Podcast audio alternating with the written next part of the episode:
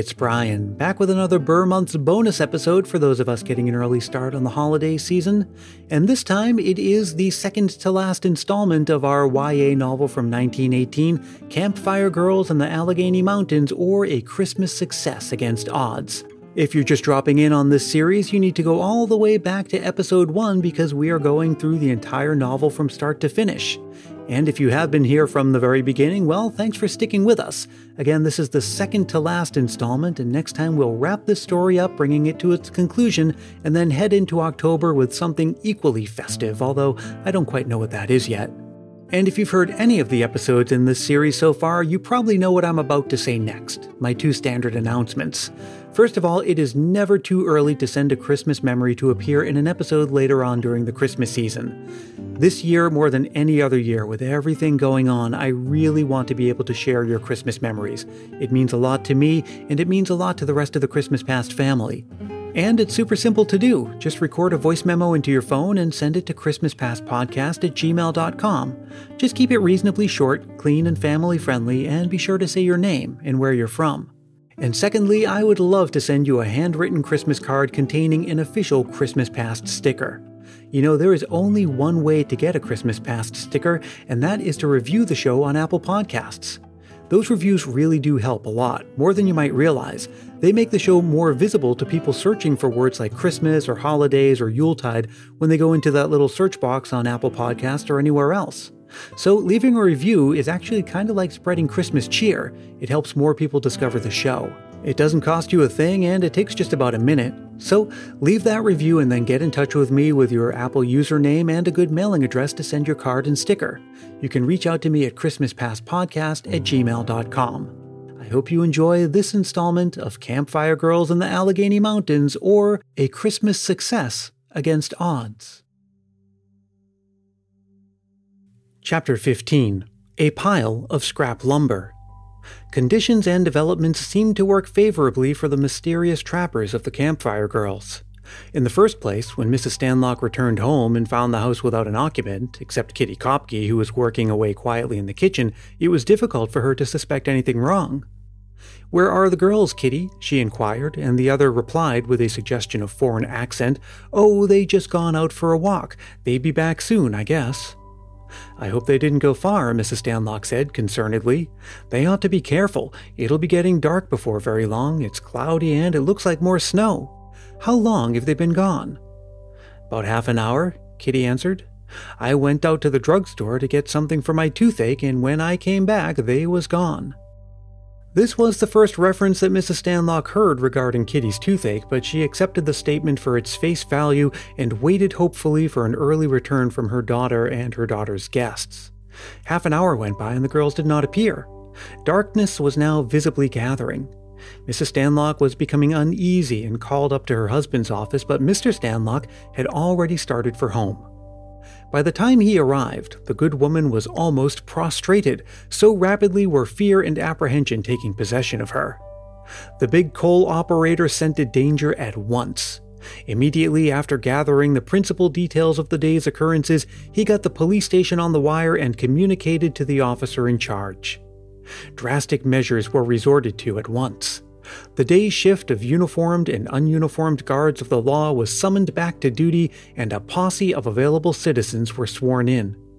About 7 o'clock, a posse of citizen policemen, led by three or four uniformed members of the regular force, began a canvass of the neighborhood to discover information that might suggest a clue as to the whereabouts of the missing girls.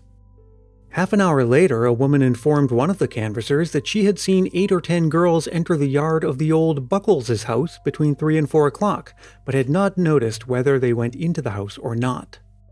The man to whom this statement was made blew a whistle as an agreed signal to the other searchers that he had important information, and soon a score of them were running toward him from all directions. A comparison of notes disclosed the fact that another member of the party of canvassers had received a similar statement from another resident in the neighborhood.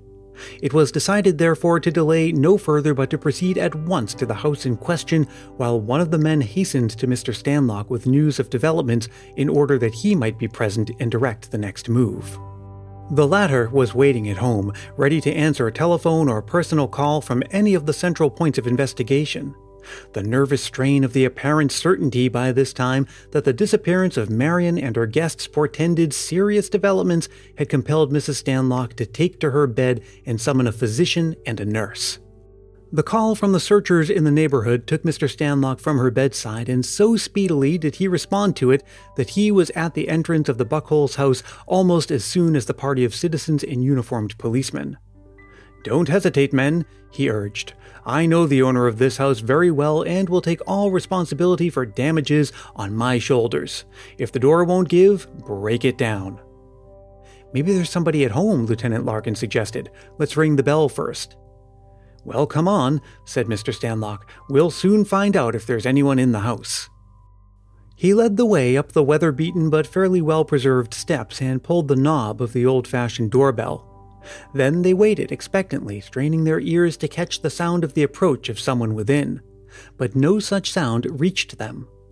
It appearing evident now that the house was temporarily without an inmate, the searchers for the 13 mysteriously vanished girls decided to force their way in. Under ordinary conditions, this act would have been considered burglary, but the present circumstances were so extraordinary that legal consequences had no terrors for any of those present. Accordingly, an examination was made of the first two story windows, two of which were found unlocked. With the aid of a box discovered under the rear porch, several of the men climbed in one by one and found themselves in a large, unfurnished room, architecturally intended perhaps as a dining room. Each of the three uniformed policemen carried an electric flashlight, and with the aid of these, an examination of the house was begun. But not a trace of the missing girls could be found. What next? one of the men asked. The basement, suggested Lieutenant Larkin. Mr. Stanlock opened the door at the head of the stairway and flashed his light down the steps. Wait a minute, he said, barring the entrance. Let's examine the ground as we go. These steps have dust on them, and there are shoe prints in the dust. And yes, sir, as sure as you are alive, they are the prints of women's shoes. And there are a lot of them, unless I'm mistaken. Be careful now, men. Follow me single file and come down along the left side of the stairway as close to the wall as possible so as not to spoil these footprints in the dust. Look out, said Mr. Stanlock. There may be some desperate characters down there with guns. Better let me go first. I have the most at stake. Not much, replied the lieutenant. We'll never win the European war without charging the trenches. All I ask is that you get the fellow that gets me. So here goes. Cautiously, he descended the stairs, followed by the five men who had entered the house with him. But their anticipations were groundless. Not a sign of human life did they find in the large, square, deep basement, or cellar, more properly. Some of the men looked puzzled. Mr. Stanlock was evidently laboring under increased distress, but Lieutenant Larkin's curiosity seemed to grow. Some queer stories have been told about this place, he said, and I'm wondering if now is not the time to put them to the test. There are pretty wild stories, almost as wild as haunted house yarns, but there may be a thing to them. I've heard something about them myself, said Mr. Stanlock. You refer to the stories about the building of this house over an old mine, I suppose. This cellar was said to have been the mouth of the shaft of the mine enlarged. That's it, the lieutenant replied. Now let's look about and see if there's anything to it. He began to flash his light over the floor, walls, and contents of the cellar. The latter consisted principally of barrels, boxes, and a nondescript pile of scrap lumber. Most of this was heaped against the south wall. Presently, something in the pile of lumber held the attention of the lieutenant, who began to examine it more closely. Look here, he said, addressing Mr. Stanlock. Do you see any difference between this pile of lumber and that dry goods box over there? I was just noticing that there was a heavy covering of dust on the box and little or none on the top pieces of the lumber, the mine owner answered. That's just it, continued Lieutenant Larkin, and it can mean only one thing that this pile of lumber has been moved recently. Now, the question, in view of the fact that the missing girls were seen entering this place today, and in view of the shoe prints on the cellar stairway, and the fact that they are not in the basement now, is why? The best way to find out is to move it again, suggested Sergeant Higgins. Exactly, agreed his superior officer. Now, Johnson, you go upstairs and inform the other men what we are doing. We don't want them down here, for there's nothing they can do. Moreover, we don't want any more traveling up and down those steps than is absolutely necessary. Be careful, Johnson, on your way up. Excuse me, Lieutenant, interposed Mr. Stanlock in a weak voice that bespoke the distress under which he was laboring. I think I won't remain down here just now. I'll go up and carry that message to the men, if you wish. Let me know as soon as you can what you find. Chapter 16 Helen and the Strike Leader's Wife. What had become of Helen Nash? It was a very determined little woman who stole out of the Stanlock residence, with the contents of the last threatening letter fresh in her memory after the return of the members of Flamingo Campfire from their Sunday afternoon drive. She walked briskly four blocks east and boarded a streetcar. A 20 minutes ride took her into the heart of the mining tenement district reference to an address memorandum on a slip of paper that she carried in her handbag, and a question to the conductor determined where she should get off. Heaver Street, the conductor told her, was three blocks east. There was no evidence of a slackening of resolution. She proceeded as directed and was soon searching a long row of cottages built along almost identical lines for number 632. Reaching this number, she ascended a flight of seven or eight steps and gave a quick turn to the old fashioned 15 or 20 cent trip action doorbell. A pale faced, careworn woman of about 30 years, who might have been mistaken for 40, answered the ring. At sight of the caller, she exclaimed in a voice that echoed years of toil and suffering, Helen! Nell was the greeting returned by the caller. The woman stepped aside, and Helen stepped into a hall whose sole furnishing consisted of a rag rug on the floor and a cheap hall tree and a cracked mirror. Evidently, it was the chief wardrobe of the house, for upon the twenty or more nails driven into the walls, in fairly regular order, were articles of both men's and women's wear, most of them bearing evidence of contact with hard labor. From the hall, Helen was conducted into the front room, the only name it was ever known by, which communicated with the dining room through a cased opening without portieres. These two rooms were about as barely furnished as possible under a minimum of necessary articles and quality. A threadbare ingrain rug covered the floor of the front room. A few rag rugs hid probably some of the worst gaps in the matching of the yellow pine floor of the dining room. As for human life in the house of pinch and poverty, it was hardly vigorous enough to attract attention ahead of the furnishings. Clinging to the faded skirts of their mothers were three hungry eyed, anemic children, a girl and two boys. How are you, Nell? inquired Helen, giving the woman a kiss that seemed almost to frighten her. It's been two years since I've seen you. I'm not very well, Helen, the other replied warily. I've about given up all hope of ever seeing any better days. But what brings you here? I didn't expect to ever see you again. Now, Nell, don't talk that way, Helen protested. You know, or maybe you don't know it, that I would do anything in the world to keep you out of this unhappy condition. But Dave's way of looking at things makes it impossible. If you had any vitality, I would urge you to leave him and earn your own living. But I haven't any left, Helen, said the discouraged woman and I don't believe I'll ever recover any. I've rested hope after hope on Dave's assurances of his ability to make a success in life. Really, he is a queer genius, and I don't use the word genius entirely with disrespect. In some ways, he's clever, very clever, but in other ways, he is the most impossible man you ever knew. I believe he is thoroughly honest, but he has no idea of the value of money and what it means to his family. I believe he is by far the strongest leader among the men, but it does neither him nor his family any good. Many a labor leader would make such power and position a source of revenue for himself, but not Dave. Instead, half of his earnings, when he works, are devoted to the labor cause. How does he get such a hold on the miners? Helen inquired.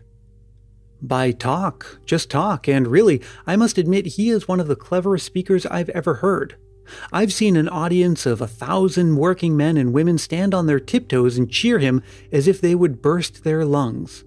I was proud of him on such occasions, but when we got home to our stale bread and soup, I could not help wondering if it was not all a dream, and I had not just waked up to the reality of things. When will he be home? I wish I could tell you, the woman said helplessly. He may be here in five minutes, or he may not come before twelve or one o'clock tonight. Right here is where the holiday charity work of the Flamingo Campfire begins, she told herself. Then aloud, she added, I haven't had much to eat since morning, couldn't eat much this noon in my condition of mind, and I'm hungry. What have you in the house for a Sunday evening lunch, Nell?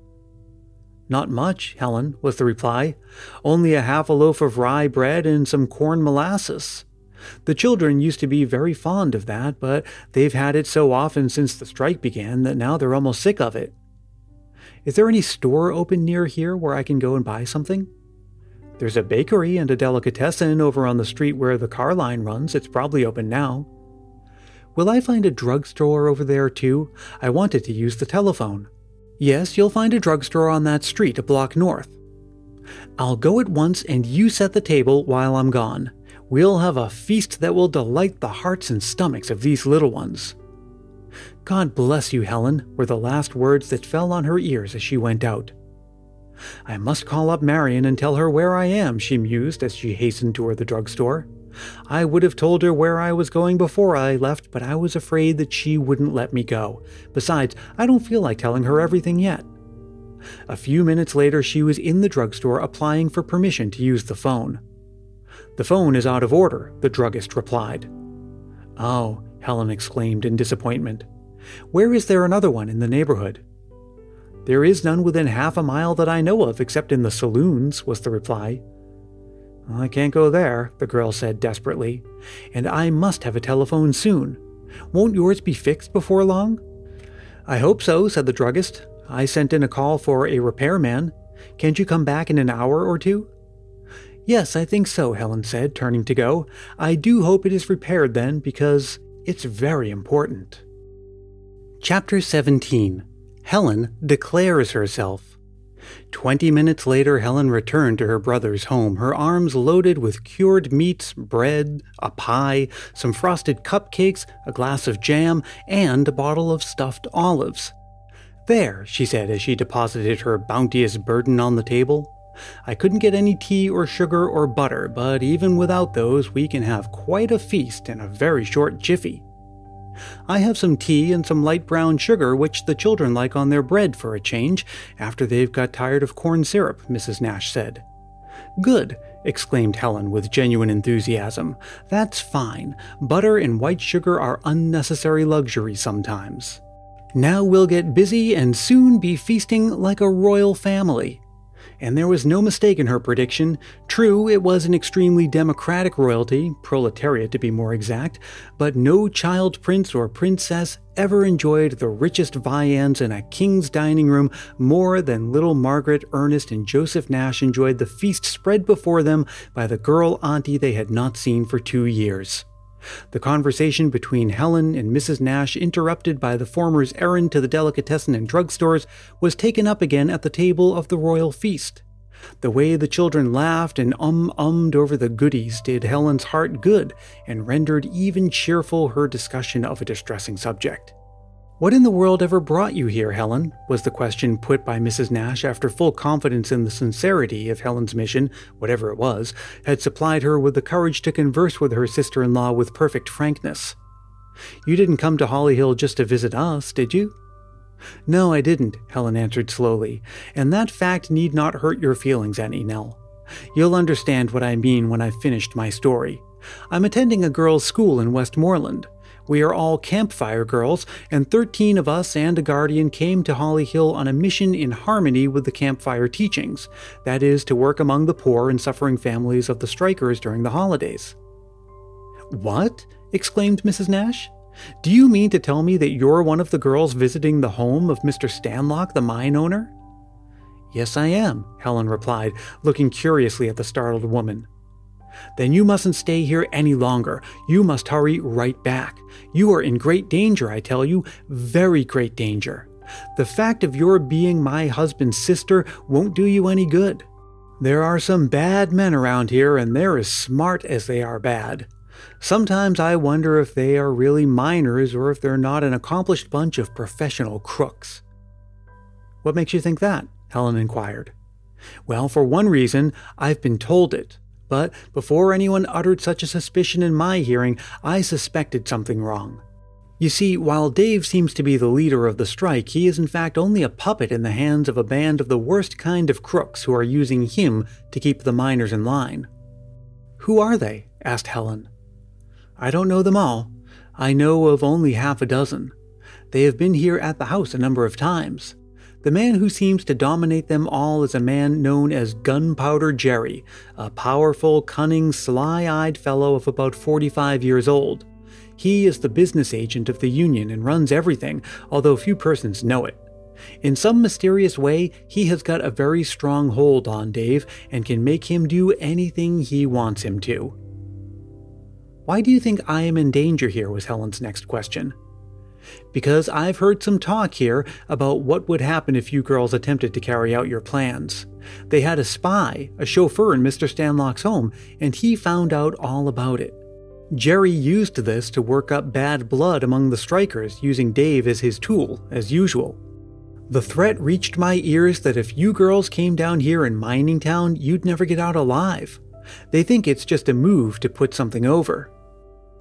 Did you know that Dave came to Westmoreland a few weeks ago and called at the institution to see me? Helen asked. No, did he? What for? I thought he didn't have any use for you. Excuse me for putting it that way, but that is the way he talks.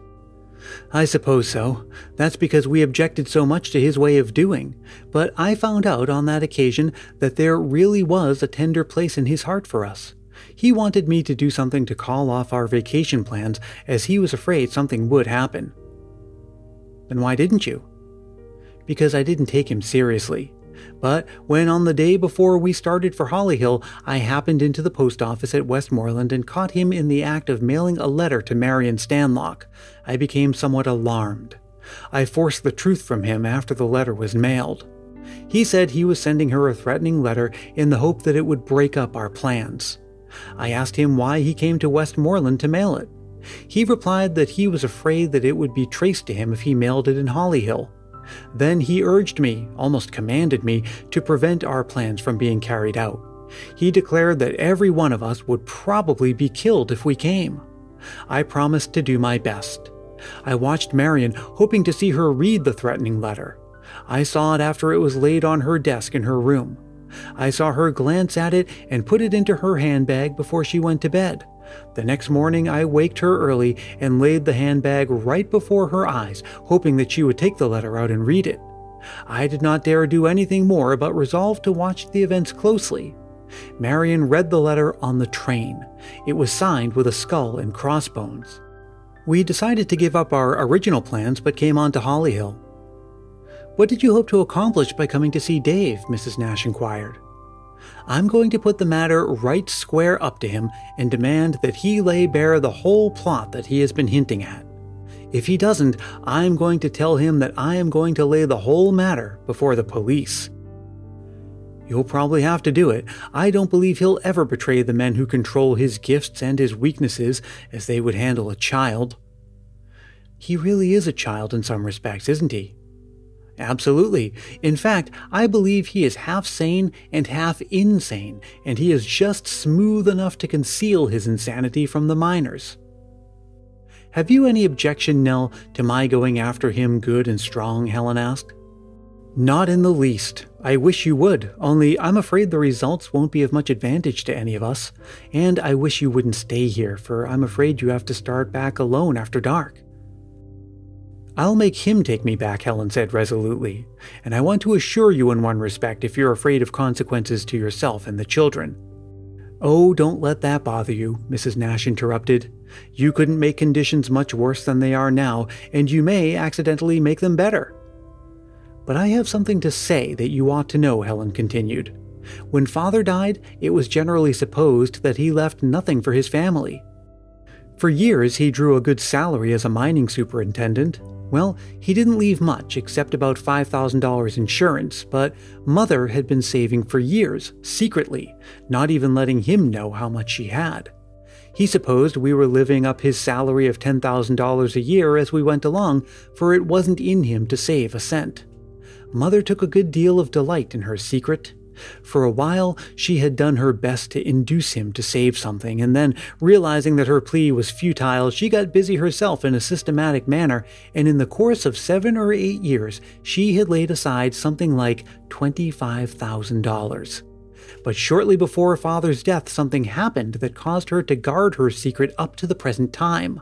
A large amount of money was stolen from the company that employed father, and mother realized at once that if it were discovered that she had so much money, suspicion might be directed toward him. In fact, she took me into her confidence only about a year ago. Now, Mother has often said that she would like to do something for you and the children, but Dave's peculiarities always stood in the way. I just wanted to tell you that Mother is able and willing to help you and will not let you or her grandchildren suffer as a result of what I may be forced to do. The conversation went along in this manner for more than an hour. Neither of the sisters in law realized how rapidly the time was flying until dusk fell so heavily that it became necessary to light the gas in order to see each other's faces. My, what time is it? Helen questioned, looking at her watch. Why, it's nearly seven o'clock, and I haven't telephoned to Marion yet. They'll have the whole police force out looking for me if I don't get her on the wire pretty soon. I'll run over and see if that phone is repaired yet. If it isn't, I'll have to take a car and ride on to the next drugstore, but I'll be back before very long. I wish you wouldn't come back tonight, Helen, Mrs. Nash pleaded. I'm so afraid of these men. Why not go straight to the Stanlocks and send word to Dave that you wish to meet him somewhere tomorrow? I'd rather handle it this way, the girl answered a little stubbornly. I'll tell you what I'll do. I'll have them send the chauffeur with the automobile over here after me. That'll be the best way. With this reassuring announcement, Helen put on her coat and hat and went out but she would not have proceeded so confidently if she had caught a glimpse of the figure of a man dashing far up the alley in the rear and have realized that this man was crouched in an eavesdropping attitude for an hour or more at the kitchen door and overheard most of the conversation between her and her sister in law. One, two blocks he ran, then through a gateway and into a house similar to nearly every other house in the street. Two men, a woman, and a child 10 years old looked expectantly toward him as he entered. All ready, cried the latter. She's coming down the street on this side. Hurry up, Lizzie. Get your coat and hood on. Remember what you are to say. Father gone, mother sick. If she won't come in with a little begging, make a big fuss. Cry and plead for all you're worth. There you are, all ready. Remember, you get a new coat if you bring her in here. The speaker opened the door and almost shoved the pale faced, trembling child out upon her strange mission.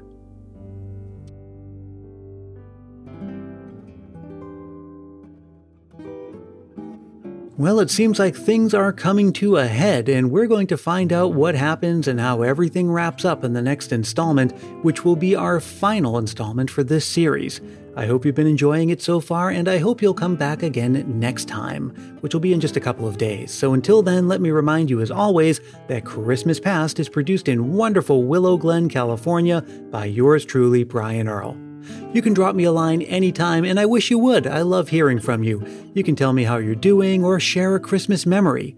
You can reach me always at ChristmasPastPodcast at gmail.com or reach out on Facebook, Twitter, and Instagram. And if you haven't yet joined the private Christmas Past Facebook group, maybe today's the day you will, because we're celebrating all throughout the Ber months and, of course, the Christmas season. And hey, let me just remind you that if you leave a review for the podcast on Apple Podcasts, I'll send you a handwritten Christmas card and an official Christmas Past sticker to say thanks. I actually sent out a couple just this week, and it always puts me in the Christmas spirit. Those reviews help me a lot, so I really do appreciate it. You can reach out at ChristmasPastPodcast at gmail.com for more details about that. Now, until we meet again, make the most of those Ber months, stay safe and healthy, look out for one another, and may your days be merry and bright.